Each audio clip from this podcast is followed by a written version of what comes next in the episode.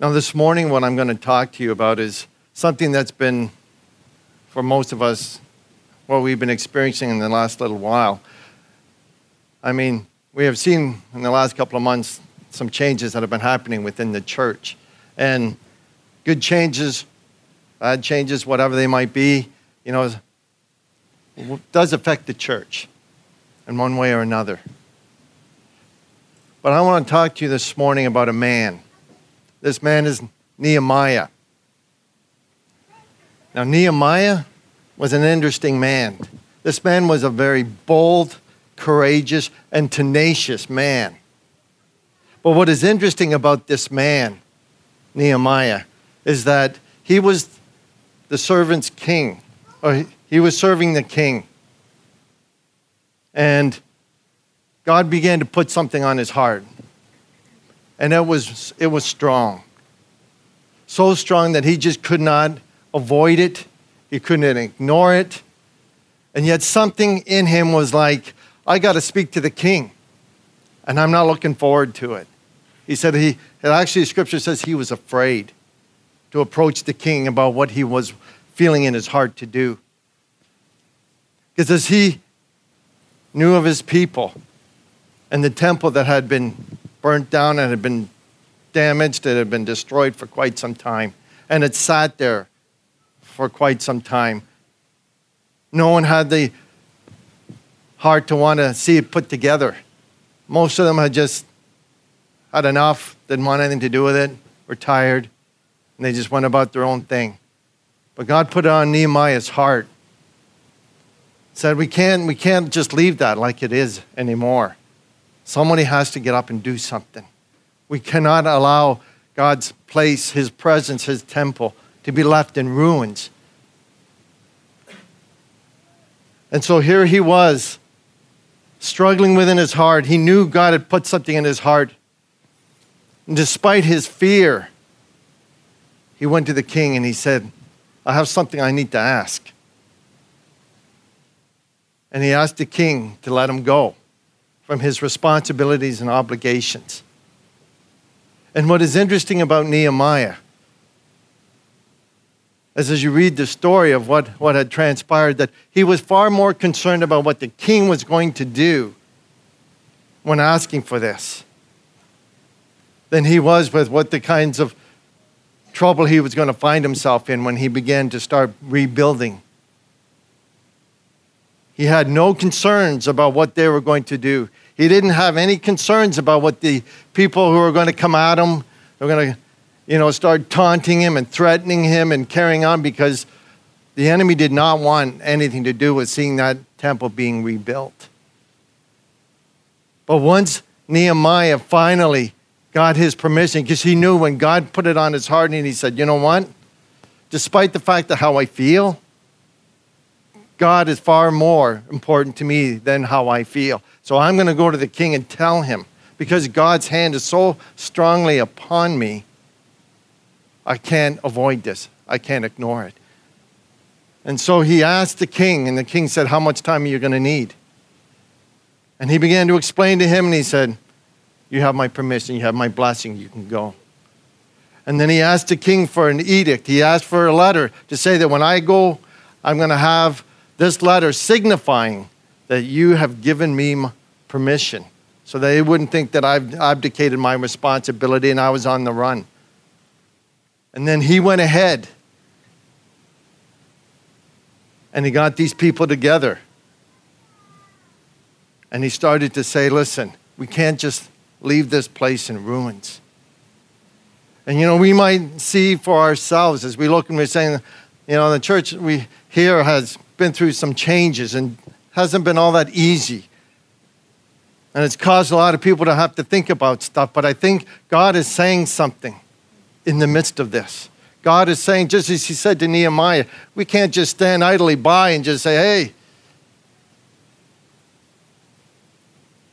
we got to step in and we got to do something.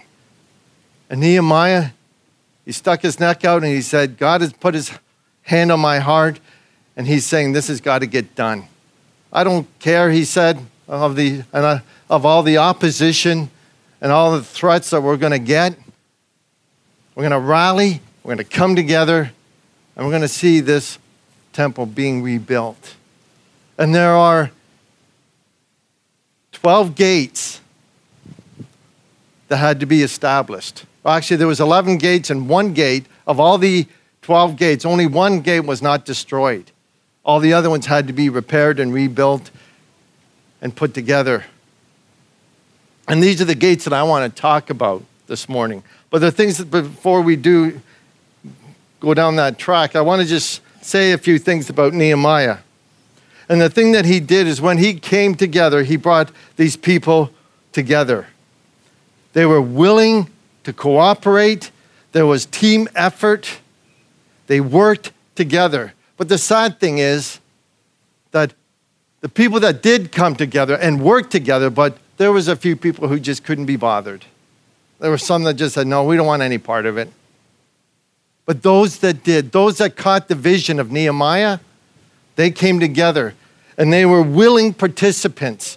This was voluntarily, but they did it. There was no coercion, there was no guilt tripping, there was no pushing and, and, and all that kind of stuff. They just willingly saw what was on the heart of Nehemiah. They saw a man that said, you know what? Something's got to be done. And, and God's in this. God's hand is on it. We've got God's backing. We've got nothing to be afraid of because He's on our side. And we're going to see this, this thing happen. And so they got together and they worked together. There was team effort. They were cooperating together, working together. And everyone involved had something to offer. There's a saying that says, not one person can do everything, but everyone has something. We understand that not one person can do everything, but everyone can do something. And these people knew that they had something to offer. And the interesting thing is, is that Scripture tells us that there was a group of people who were considered the, I don't know what it, what it necessarily means, but they were the perfume people. These people looked after the, the, the smells and the perfumes and the aromas and all that kind of stuff.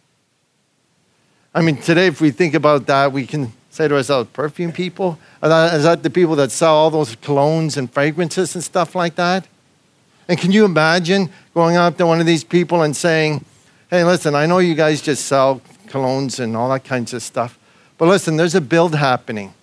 Would you, guys, would you guys like to get involved? Get your hands dirty? Get in there and start putting together stuff? Well, that's just what these people did. They were the ones that looked after all that kind of stuff. And those are the people that we might consider, well, these are the dainty ones. These are the, you know, less manly type kind of people. But you know what? They said, listen, we're in. We're in. We don't know what we're going to need to do, but we're in. Whatever's asked of us, we're in. We'll do whatever it takes. You've got our support, and whatever it is that we can do, we'll do it. There was no, well, we're not too sure. I don't want to get my hands dirty. Well, it's not something I, I've done before. I don't know if I got the skills or talents to do that. No, they said, you know what? We're in. And many of them, as they got involved in doing stuff, could have easily said, you know what? This is just a hard ask. This is a huge task. The place is a mess. And we're going to have all kinds of opposition. We're going to have people wanting to say, this ain't going to happen. And even for themselves saying, you know what, you really think we can do this? Us? Can we really see any of this good come out of all of this? They weren't thinking that at all. Nehemiah said, listen, this is something that can be done. God has put it on my heart. And whoever's with me, we're going to get in and we're going to see this thing through. And that's what they began to do. And these were people who were not necessarily, you know, gifted and talented and had everything what it's going to take. But what they did have was the willingness and the availability. That's all it took. They said, you know what, we may not be skilled in it, but you know what? We're available and we're willing to do it. The other thing is, what is amazing is that these people at one point in time, before Nehemiah showed up on the scene, they were just God's people. But in Nehemiah's book, they are mentioned by family. God made it clear and made it important that He was going to have them listed in Scripture for everyone to read. To say, listen, these people got it done. These people got involved. These people became a part of the solution rather than a part of the problem. So God made it clear these people are going to be written in my word, to be known for what they did. And the other thing is, they worked, the scripture says, they worked with all their heart. There was no half heartedness. There was, well, I'll, I'll give it a go, but if it ain't for me, I'm out of here. I'll give it a shot, but you know what? If I don't like it, well, and if it just isn't working for me, I'll just, I'll bail. No, they said, listen, if we're going to get into this, and if we're going to put ourselves into this, it's all or nothing. There's no half hearted, there's no, I'll give it a go, and if I don't like it, I'm out of here. It's, I'm in. And I'm in it all the way. No matter what I'm going to have to face, no matter what is going to happen, I'm still going to move forward. I'm still going to keep my hands dirty. I'm still going to go ahead with this. If we're going to get knocked around, we're going to get knocked around. But we're in it. If you, Nehemiah, is saying God's in this, then you know what? We're in it, and we know God's going to see us through it. No matter what is going to be asked of us, we're going to get in and we're going to do it. The other thing is, it started at home. These people started at their home. So it isn't a matter of just coming to the body of Christ and saying, we're all going to get involved, we're all going to do it. They started from their home. That's where it starts, right at home. Not just coming to church and putting on a happy face and doing the thing and then go home and then life back to the, the way it was before. It starts at home. And that's what was going on with Nehemiah and the people they realized, you know what? We got things sorted out in our home. We got to get things right in our home. And then we're going to come together as a body. We're going to come together as a family. And we're going to see God's work done. So I'm going to list out the 12 gates. The first gate that, we're ta- that is talked about in Nehemiah is the sheep gate. Now, the sheep gate is what we under. Now, there's various levels and there's various principles that are placed in these various gates. So there's many, many interpretations. There's many, many understandings of what the sheep gate represents. I'm only going to touch on sort of basically scratching the surface. But this, the sheep gate, we understand like this, all the different gates represent basically our life as a Christian. But there's other understandings of this truth of the sheep gate and the various gates. And one of the things is knowing his voice. The Bible says, Jesus says, My sheep, they know my voice. So the sheep gate represents knowing his voice. It represents sacrifice. It represents the cross. It represents also the door. Because these gates in Nehemiah's time are literal gates of the city. When Carrie and I went to Israel. I don't know, has anyone been to Israel before? So you've seen the old city, and the gates are all there. And the sheep gate is the door that, that says that that was the door that the sheep would go through in the days. The sheep gate was where all the sheep would come through. And Jesus talks about it in John about the gate that comes through with the, with the, with the sheep. And the interesting thing is, it is the only gate that did not have locks or bars on it. Because it is understood that the sheep gate is the gate of salvation, which is open to everyone. That is not locked and it is not barred, it is open to all. It is also to understand that the sheep gate represents our relationship with, with God. It, it is an understanding of intimacy and connection and hearing his voice and, and, and prophetic and relationship. Now, I've one, I wonder if somebody who can look up Ephesians chapter 3, verses 15 to 21, and as soon as you find it, could you please go ahead and read it? Go ahead.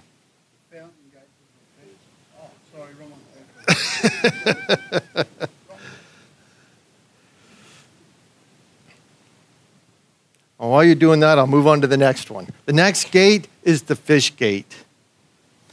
Now, the fish gate represents what Jesus said fishers of men, the disciples. It means evangelism. The fish gate represents evangelism and us being called to be fishers of men. This is about witnessing and sharing our faith and getting out there. And what, what later, as I begin to explain all these different gates, I'm going to get some of you, I'm going to get you all, okay, to step into one of those gates. Now, for most of us, we could probably be in all of the gates in some sort of way, but some have us more of a leaning towards one of those gates. And if it's okay, I, I see Lorraine in that arena of the fish gate and what she's doing in outreach in, in this area, what she's been doing. So I could see you as in that fish gate. Have you found it yet? Ephesians chapter 3, 15 to 21. Amen. So while we're going through these gates, I, I ask you to just think about what gate you think you fit. All right, so we got the sheep gate. So think about it. Okay, and then we're gonna what we're gonna do is if you if you take on the sheep gate, those that are in that sheep gate will pray. You guys can pray for that. And then at the end, when we go through all these gates, we'll come back together and then we're to pray together. Because again, we need to understand we all have a part in building and rebuilding. Everybody has something valuable to offer and to give, no matter what it might look like. No one is better than another. We all have something to put ourselves, our hands to, and to see something accomplished. Because, in spite of what we might look like, just as it was with Nehemiah to say, the place is in ruins, it's a laughing stock of the people around us. It's a joke. Well, that's not how Nehemiah saw it. He says, My God's heart is grieved. It hurts his heart to see that thing just left like it is. And I'm not going to keep leaving it like it is. I want, I'm going to do something about it. I'm going to honor God and I'm going to rebuild his temple, that it will no longer be a laughing stock. God does not want the church to be a laughing stock in our world. He wants a church and a, and a, body that he can say and he can take ownership of and say, that is a church that I love and honor and respect. He wants to see a church that makes an impact and makes a statement in our community. And that's what Nehemiah was saying. He said, not, it's not going to be a laughing stock. I'm getting my hands dirty. I'm going to put my neck out, and I'm going to see this thing done because God's hand is in it and on it, and it's going to get done. The next gate is what is known as the old gate. Now, this gate is representative of the foundational truth. It is the old structure, it's the understanding of like the scriptures. There are things about God's word that cannot be changed. There's a lot of things that people will tend to want to do to say, well, you know what? You got to keep up with the times. Things are different than it was in those days. So we've got to do things differently if we're going to make an impact. We got to do this, we got to do that, we got to make some changes and stuff. And then, in some regards, some of it is okay, but the foundational truths of the Word of God does not change. God is the same yesterday, today, and forever. And is it important as a people that we do not lose sight of those foundational truths of the Word of God? And you know what? What I see in the old gate is those that stand as leaders in the area of the Activate groups. Those of us that are leading Activate groups are continually encouraging the Word of God. To get into the Word of God and understand its truths, to understand its value, to understand its strength and its wisdom and its knowledge and its understanding, because we stand on God's Word and its truth. And what is interesting, that it stands the test of time. It does not change. So the Word of God is to be our anchor. It is to be what we rely on. It is what we're supposed to understand and know the Word of God, the revelational Word of God.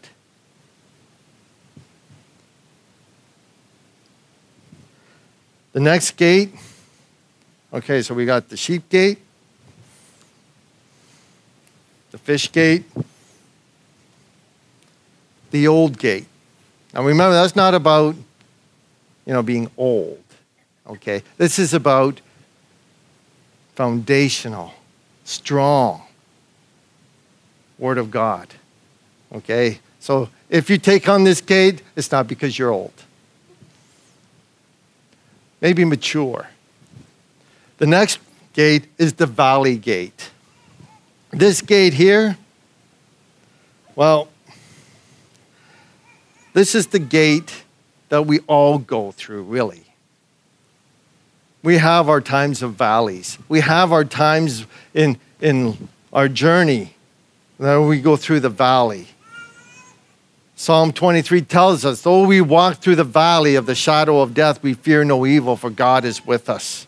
There are many, many understandings that in the valley gate, those are, those are the times really that we grow. I would hate myself to admit it, but that's the time I find the most where I'm being stretched, when I really, really grow. And sometimes it can be painful.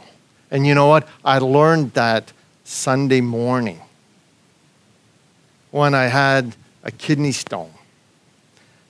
And I tell you, your prayer changes when you're going through it. It's God help, God help, God help. But you know what? Despite the fact that I still had to endure the pain, He didn't take it away. I knew He was with me, I knew He was there. And it's in moments of these valleys and these trials and these tribulations we go through is where really we find out what we're made of. We can say the words, we can say what we want to say, but in the midst of trials, in the midst of the painful situations and circumstances, that's where we really find out what we're made of. That's where we really find out what our relationship with God is really made of. Is it in the midst like Nehemiah looked and he said, You know what? It's a ruin. God's temple is ruined, and I just can't be bothered. It will be taking a lot of effort. It will take a lot of time. It's going to take a lot of energy. I'm going to have to get these people involved. I got to get people rallied together. Do I want even to take the time to do that? No, because he said, you know what? God put something on my heart. I'm going to step into this. No matter what it's going to take, no matter how hard it is, no matter how painful it might be, no matter what it's asking of me, I'm going to do it. And he did it. So the valley gate. This here I see it as a as a gate of those that know what it is to mentor. And those are people that I would see as people like Sam, Steve, Joel, Mel and John, Matt and Tanya, many, many of us, even Daniel even in your workplace, you're mentoring people. The Valley Gate is saying, you know what? People go through hard times, but I'm going to journey with them. I'm going to walk with them through their difficulties and challenges so they don't feel like they're walking through this alone. I'm going to journey with them. Many of us, I'm sure, do that a journey with people and help them along their journey so that they're not alone in their trials and difficulties and challenges, spurring them on saying, you know what? I know this has got to be difficult for you, but you know what? As a believer, you got what it takes. I know you're going to get through this. It may be hard right now, but you know what? I'm in your corner. I'm praying for you. You got people praying for you, and you know what? You're going to get through this. That's what's needful in the Valley Gate. People who are willing to be mentors, teach people, encourage people, help people, support people.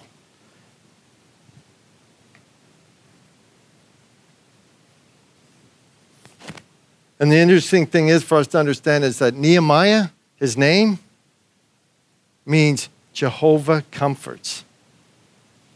Nehemiah represents the Holy Spirit, the comforter. And the Bible says that the Holy Spirit, the comforter, he comes alongside and helps and encourages. And so when we do just that, we are aligned with the Holy Spirit and saying, you know what? I'm going to come alongside and help.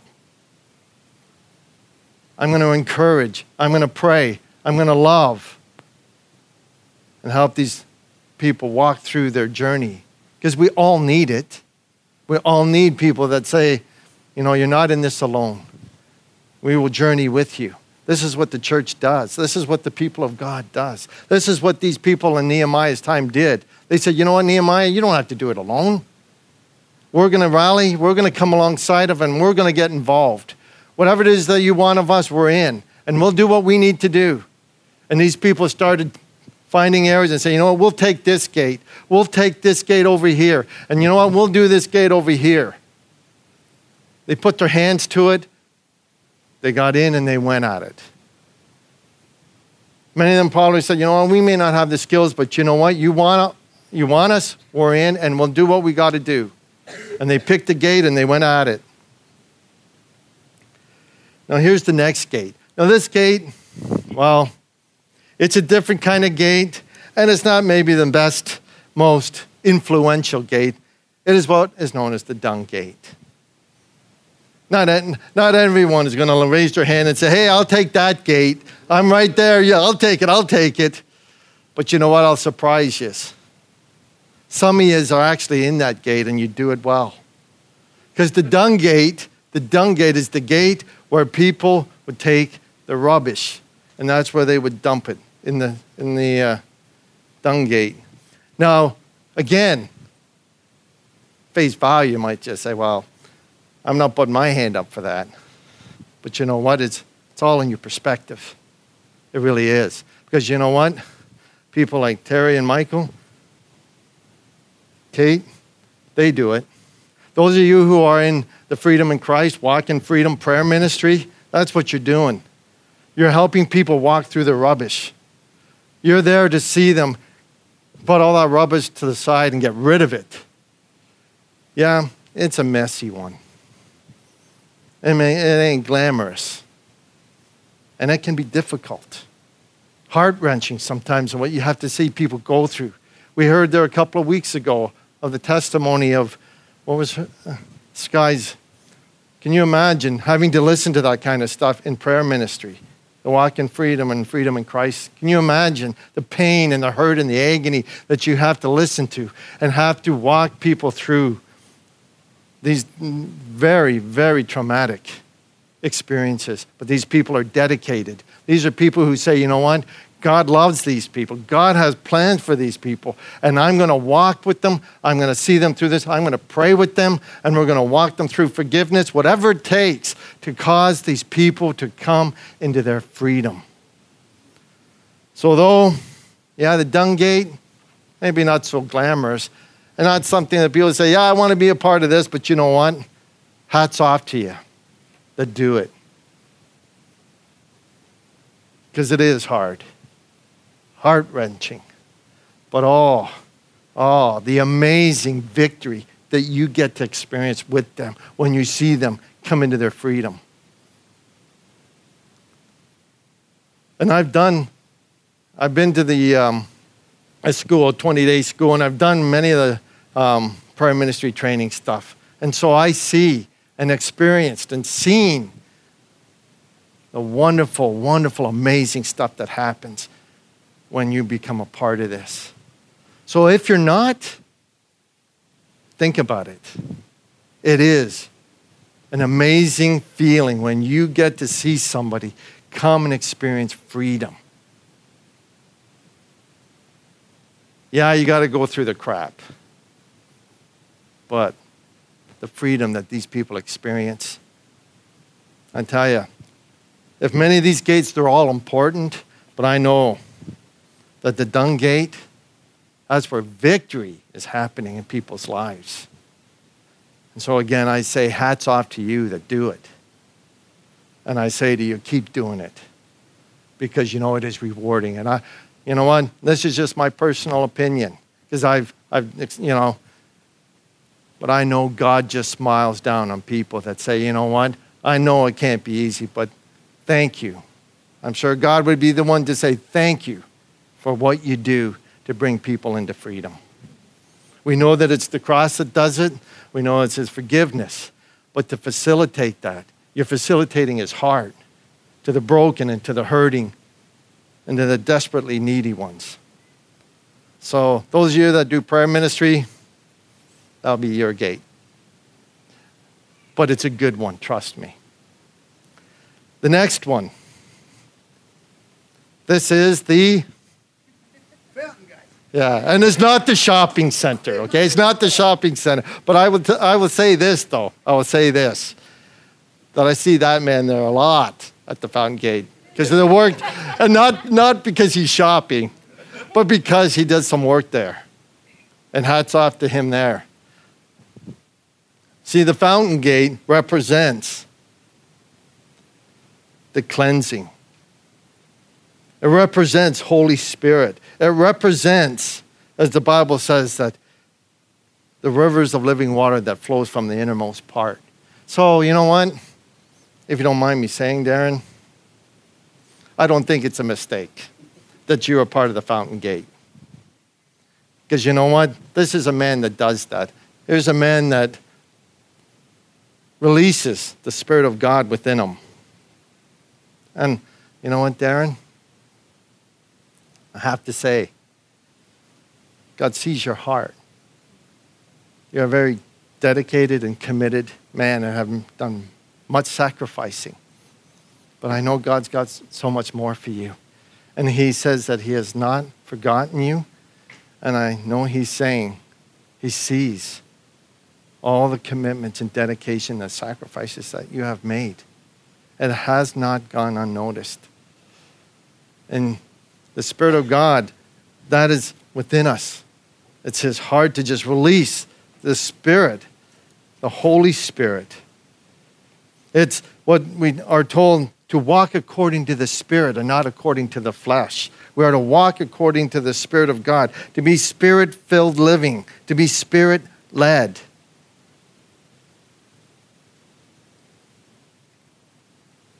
It says, when we walk according to the Spirit and not according to the flesh, we will not fulfill the lust of the flesh. We walk according to the Spirit.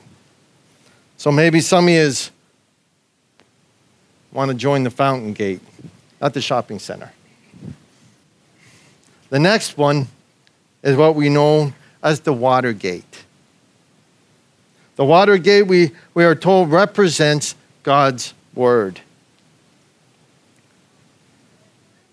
And many, there are many scriptures, obviously, that tell us about God's word, that it's, it's the light unto our path and a, and a light unto our, our feet. The word of God is what is important.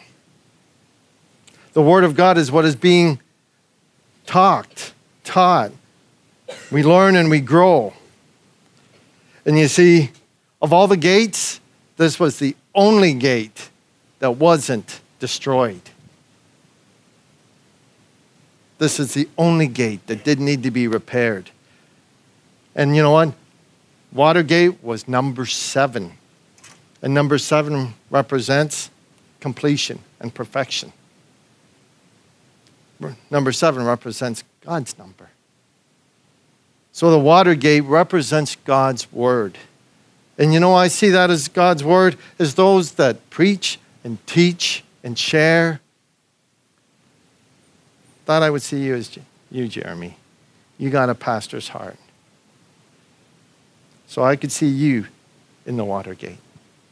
One who has a pastoral heart. Doesn't always necessarily mean that you know you are a pastor, but you have God's heart. You have the pastoral heart to, to teach and, and to share and to preach.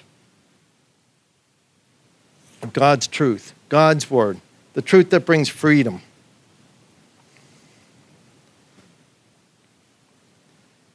The next gate is the horse gate. Now, this gate here is where all the horses would be coming through. This is where all the armies, and this is where it said that David's army would come. And this is all it. so the horse gate represents strength, endurance, speed, persistence, represents spiritual warfare. It represents intercession. It represents battling in the heavenlies in prayer. So many as have a calling or a gifting or a leaning towards intercession and long and love to pray and to do warfare, spiritual battling in prayer. So there may be some of you who would love to stand in the horse gate and do battle. Now, it's important for us all to understand that of all these gates, we're all going to take a gate of some sort. There ain't going to be one gate missing. We're all going to take some gate. You may not necessarily feel leaning towards it, but you know what? We're called as a body, as a group, as a family to see that all of the gates are covered, just as it was in Nehemiah's time. Now, one gate was left to be open and vulnerable to the enemy. They made sure every gate, every entrance, every entry point was covered. And what was interesting is that, in spite of what was coming against them, they said, All right, well, in this hand, we'll put our tools. We will work with our hands in this hand.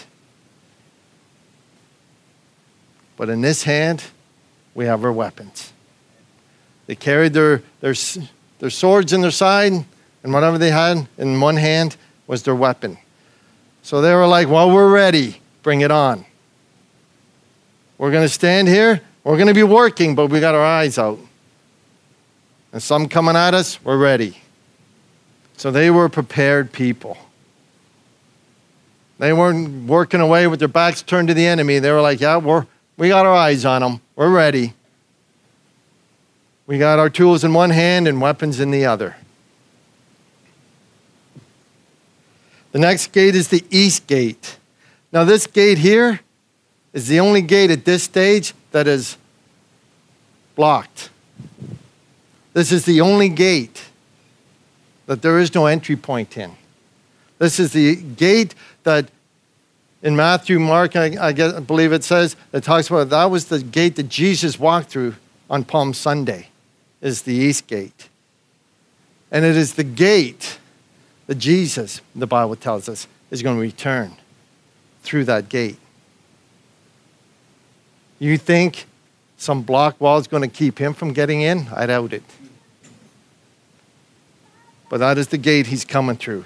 So the gate, the east gate represents a promise. The promise that he is going to return. We live with that promise and we live with the reality that Jesus is going to return. This here is, is a representation. The East Gate's a representation that this is what we're called to do until he comes. This is the gate that we understand is that it's relational and not religious. Jesus is all about relationship. He's all about connection and, and working together not about religion. The East Gate represents change, new hope. It represents what Jeremiah 29 11 says I know the plans that I have for you, declares the Lord. plans to prosper you, not to harm you, to give you a hope and a future.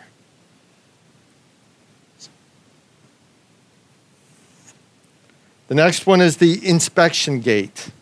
Now, this one here, this is an interesting gate. This is the gate where is told that that's when everybody was inspected. The armies, when David would bring the armies, they'd come in, he would inspect his armies. He would prepare them. He would value, evaluate them. He would look at what needs to be taken care of, what needs to, needs to be adjusted, what needs to be done. So the inspection gate represents to us is the understanding that it is Him. That for me to live is Christ. That it is no longer I that lives, but Christ that lives in me. You know, last Sunday, Mel, I'd gleaned some of her notes there on, from Sunday. And she, she had these statements You'll never understand my love if you keep looking to yourself all the time. You need to focus your eyes and your attention on me. Have a little faith. Jesus says we are to fix our eyes on Jesus, the author and perfecter of our faith. God loves us because, not because we're good, because He is good. And we heard that this morning. He's a good, good Father. That's, who He is. And we are loved by Him. That's who we are. And the greatest knowledge we can ever have is knowing God treasures us. You know, it takes God to love God. He is the initiator. And he says to us, He who has called you is faithful, and he will do it. See, Nehemiah, he said, You know what? God's gracious hand is upon me. And you know what? He said, God will do it. And this is what he said to the people. He said, Listen, I know it's going to get hard. He said, You know what? They're going to be opposition. They're going to come at you with everything they got. But I'll tell you this God's on our side. He's got your back. And you know what? You'll get it. You'll get through it. You'll do it. Because he knew. He said, You know what? My God is the God that's going to do it. And if God is for me, then really, who can be against me? His, his thought was bring it on. Because you're going to have to deal with God. That's what it comes down to. You're going to deal with Him. So we have the inspection gate. I know it's been a while. We've got two more. All right, just two more. The next one is the Ephraim gate. This one here, Ephraim represents double fruit, fruitfulness, bearing fruit, fruit of the Spirit, character of Jesus, super grace blessing. This is what we see is discipleship. This is about helping people journey in their relationship with God to become more like Him. This is about demonstrating and reflecting Jesus in whatever it is that we do. The Ephraim gate represents saying, you know what? That's what God's call is upon each and every one of our lives is to reflect Jesus, whatever it is that we do. No matter where you are, no matter what you do, you reflect Jesus. I remember not too long ago, I happened to have to go into the city. I do this chaplaincy thing, two hours, just two hours every two weeks in a place in, in um, Braeside at a industrial place. They make plastic bins and all that kind of stuff. And so I was told I'd been already doing this for a little while, and they said, You got to come in because we're going to do an, an induction. Now, me as a Canadian, I've never heard of that before. When you get a job, you got a job. Like, what's an induction? Like, what's this, you know? And it's all about them telling you what organization you're a part of and what their beliefs are and what they stand for and what, what it's all about. So I, all right, I've already been working for them for a while, but okay. So I get there, and there's two of us who are just recently hired on, and they sat, sat us down and they began to say, well, you know what? In the next 10 years as chaplains, we're going to be obsolete. We're already seeing a lot of uh, organizations that do have chaplains bailing out. And so in the next 10 years, you may not even have a job. I'm thinking, oh, I like this induction. It's really encouraging. I'm thinking, I come all the way into the city for this. I said, wow, if this is what inductions are, well, I'm not too sure I want to keep being a part of it. So I get back on the train, heading back like, well, there was a couple hours wasted. I'm thinking, I'm not sure what that was all about. But, anyways, I get on the train and I'm heading back. And this older gentleman gets on the train and he's sitting down. And so I just started talking to him. We're just having a little bit of a chit chat. He says to me, he says, Hey, he says, My name's Bill. I said, Oh, interesting. I said, I got a brother named Bill. Said, I'm John. He goes, Oh, that's interesting. I got a brother named John. I said, Well, there you go. We have something in common. So we started chit- chatting away, and all of a sudden, he says, Well, what do you do? I said, Well, I, do, I do a bit of chaplaincy, and I do a bit of pastoral care, and I do a bit of this. And he goes, I knew it. He said, I could see it on your face. I knew there was something different about you. He said, So that doesn't surprise me. He said, I knew there was something about you that was different. And so, just as I was getting off the train, I said to him, Can I pray for you? He said, Oh, yeah. His eyes just were like wide open. And I prayed for him. And he said, John, he said, Bless your heart. And I said, No, you blessed mine as I got off the train. Thinking that I went in there thinking, oh, what was, what was that all about? That was just a wasted time to go into the city. But it wasn't for God, because God had something else in store. And that man, whom said that I blessed him, actually blessed me. And I told him that. I said, You blessed me. Because I said, That made it all worthwhile. So, you know what? No matter where we are, we can reflect the presence and heart of God in whatever it is that we do. There's a world out there that's suffering. There's a world out there that is fearful. There's a world out there full of people who are broken and hurting. And you and I, as we step into that world when we leave, are stepping into a world with the presence of God. We've got something to offer and we've got something to say that these people need to hear. And not only hear it, they need to see it. Because it's not always what we say, it's what we do that makes what we say worth listening to. So there's some of us who may want to step into that. Now, this one here is a bit different. This is the guard gate. This is the last gate. But it is also known as the prison gate. This is where, yeah, that's where they were held up in prison. This is where the enemy was put. But this gate here has a representation and understanding for us. Paul said it clearly. He said, I am a bondservant to the Lord Jesus Christ. He said, I am a slave to righteousness. We ourselves, as a people of God, when we give our lives over to Jesus, we are no longer a people that says, Hey, I'm going to do it my way. Coming to Christ is saying, You know what? I can't do anything with my life, but He can. And He can change and He can transform my life and make my life something worthwhile and valuable and important and significant. So, do I want to rely on myself? Well, I tried that, it didn't work. Relying on Him, I tell you, it has its great rewards. So, it's saying, you know what?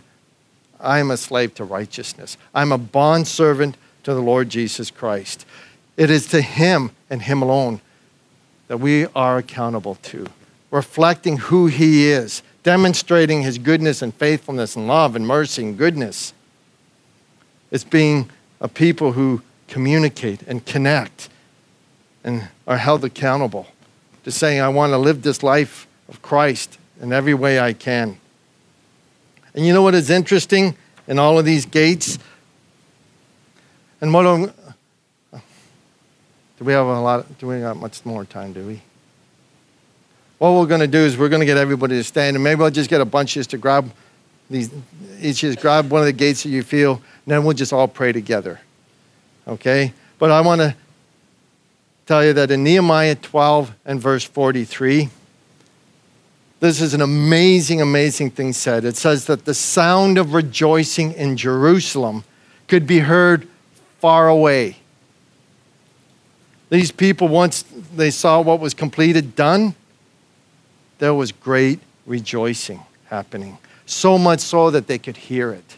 Can you imagine, as a church and as a people, if when we worship, that they could hear it all over the place? They're like, wow, what's that? I hear something amazing. I hear something wonderful. I hear this rejoicing. Where in the world is that coming from? Coming from a people who know how to worship. Don't matter how loud it gets. It's a place of saying, you know what? My God deserves and is entitled to my exuberant, passionate worship because he loves, and so do I. He has set me free. My God can do anything. He is the God of impossibilities. And the other thing is, when these people did what they did, the Bible says, Nehemiah 8:10, that the joy of the Lord was their strength. It didn't say strife, it didn't say stress, it didn't say energy, it didn't say anything of themselves. It said it was the joy of the Lord that was their strength. What caused them to keep doing it? I mean, physically, it no doubt got a bit tiring.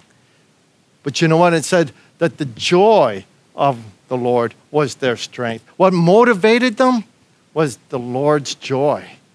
It gave them strength. It gave them the need to say, you know what? We're going to keep doing this because God's joy was in us. And there are these things that Nehemiah tells us. In Nehemiah chapter 10, it says this These people said, you know what? We will not neglect the house of our God. This is what these people had a consensus. They said, you know what? We're going to do it. We're not going to we're not going to leave it neglected anymore. We're going to get involved and we're going to do something with it. And the interesting thing is Nehemiah and the people of God they said this. Our God, however, turned the curse into a blessing. They looked at the mess before and said, you know, is this a, even an opportunity for this thing to change, to be different? just like it is. Things, things happen, there's changes that happen. But they said, you know what? God turned it around. And he said, we're blessed by it. He turned around what the enemy tried to do, he turned it around and he said he turned it into a blessing. Because the people of God did what? They worked together. What an amazing thing. What a picture of what the church is to be like. That these people got together, they worked together, started in their home. They rallied together. They got each gate covered. Tools in one hand, weapons in another. And they saw God accomplish what needed to be done. So, what we're going to do.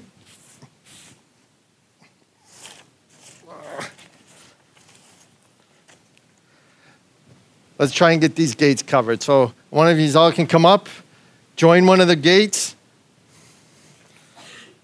I need somebody to take on the water gate. Come on, who's going to do the water gate? Come on, guys.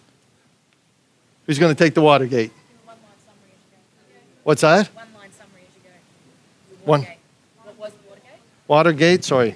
Watergate, Word of God. This is the Word of God. Come on, come on, come on.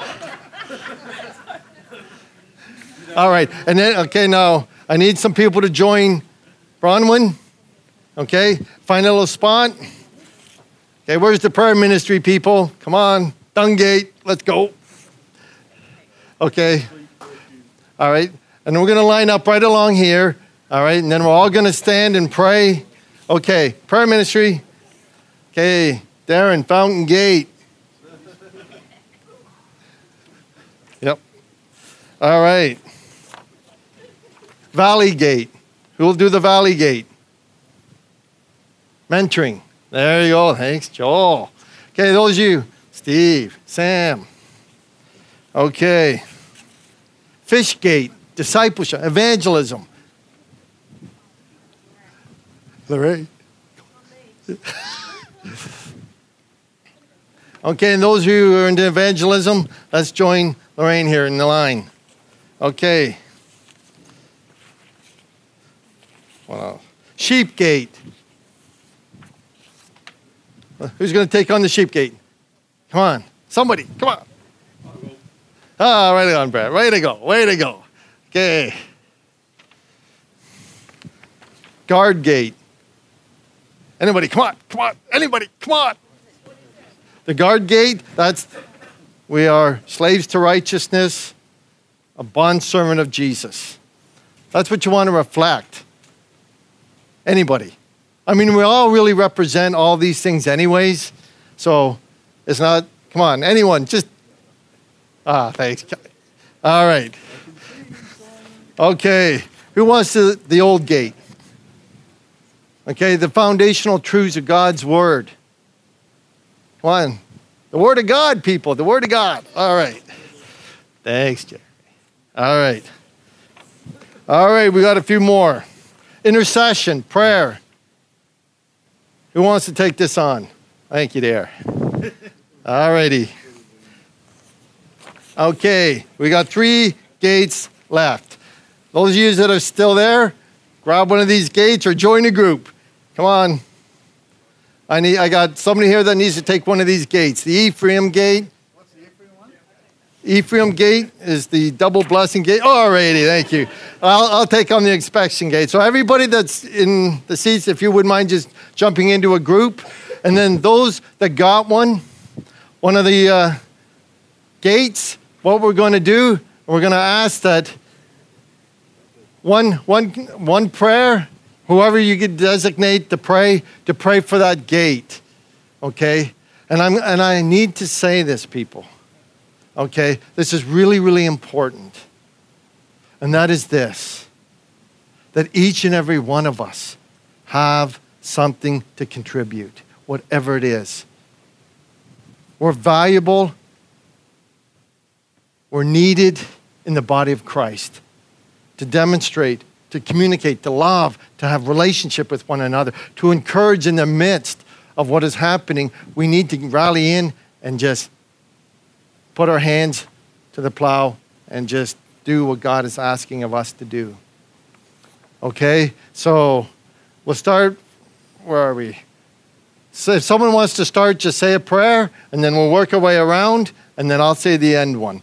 Okay? And then after that is over with, and I want to thank you for your patience. We're going to get Steve to play. He's a good, good father, and we will celebrate together, okay? We'll work our way around, and then we'll come to the end.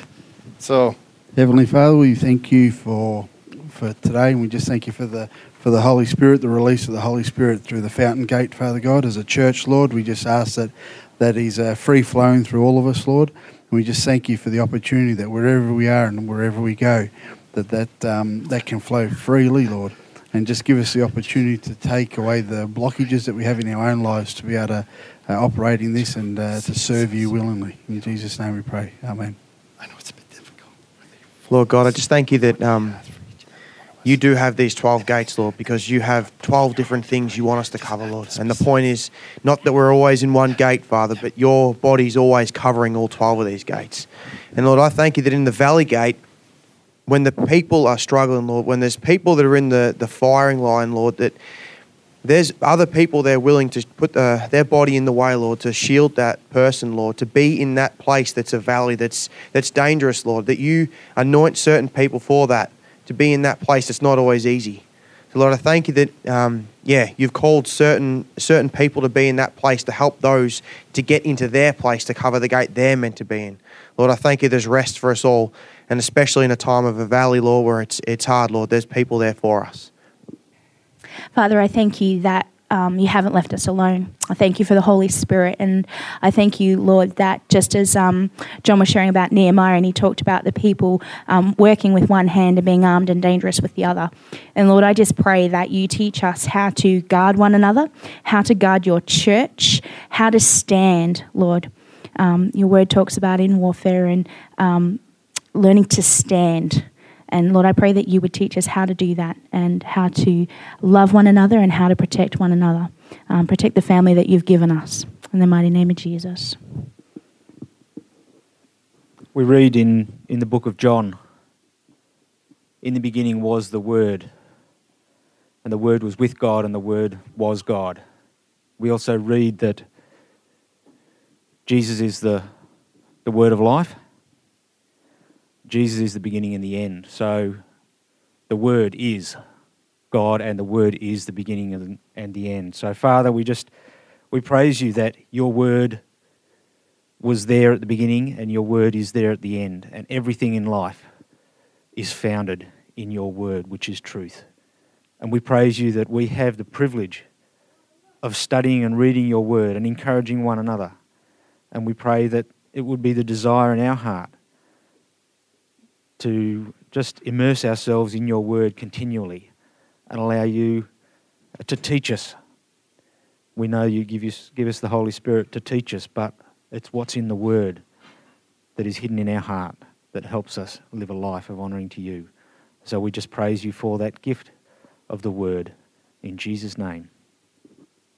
So this is the horse gate. And um, so, Lord, we just pray that you'll just raise people up in every gate um, to intercede and that pa- prayer is powerful, and that's um, how um, walls are pulled down, and that makes a way for you, Lord, to just flow through in every gate. That um, intercession, um, just as it was in the in the movie The War Room, people that have seen that, that it's prayer.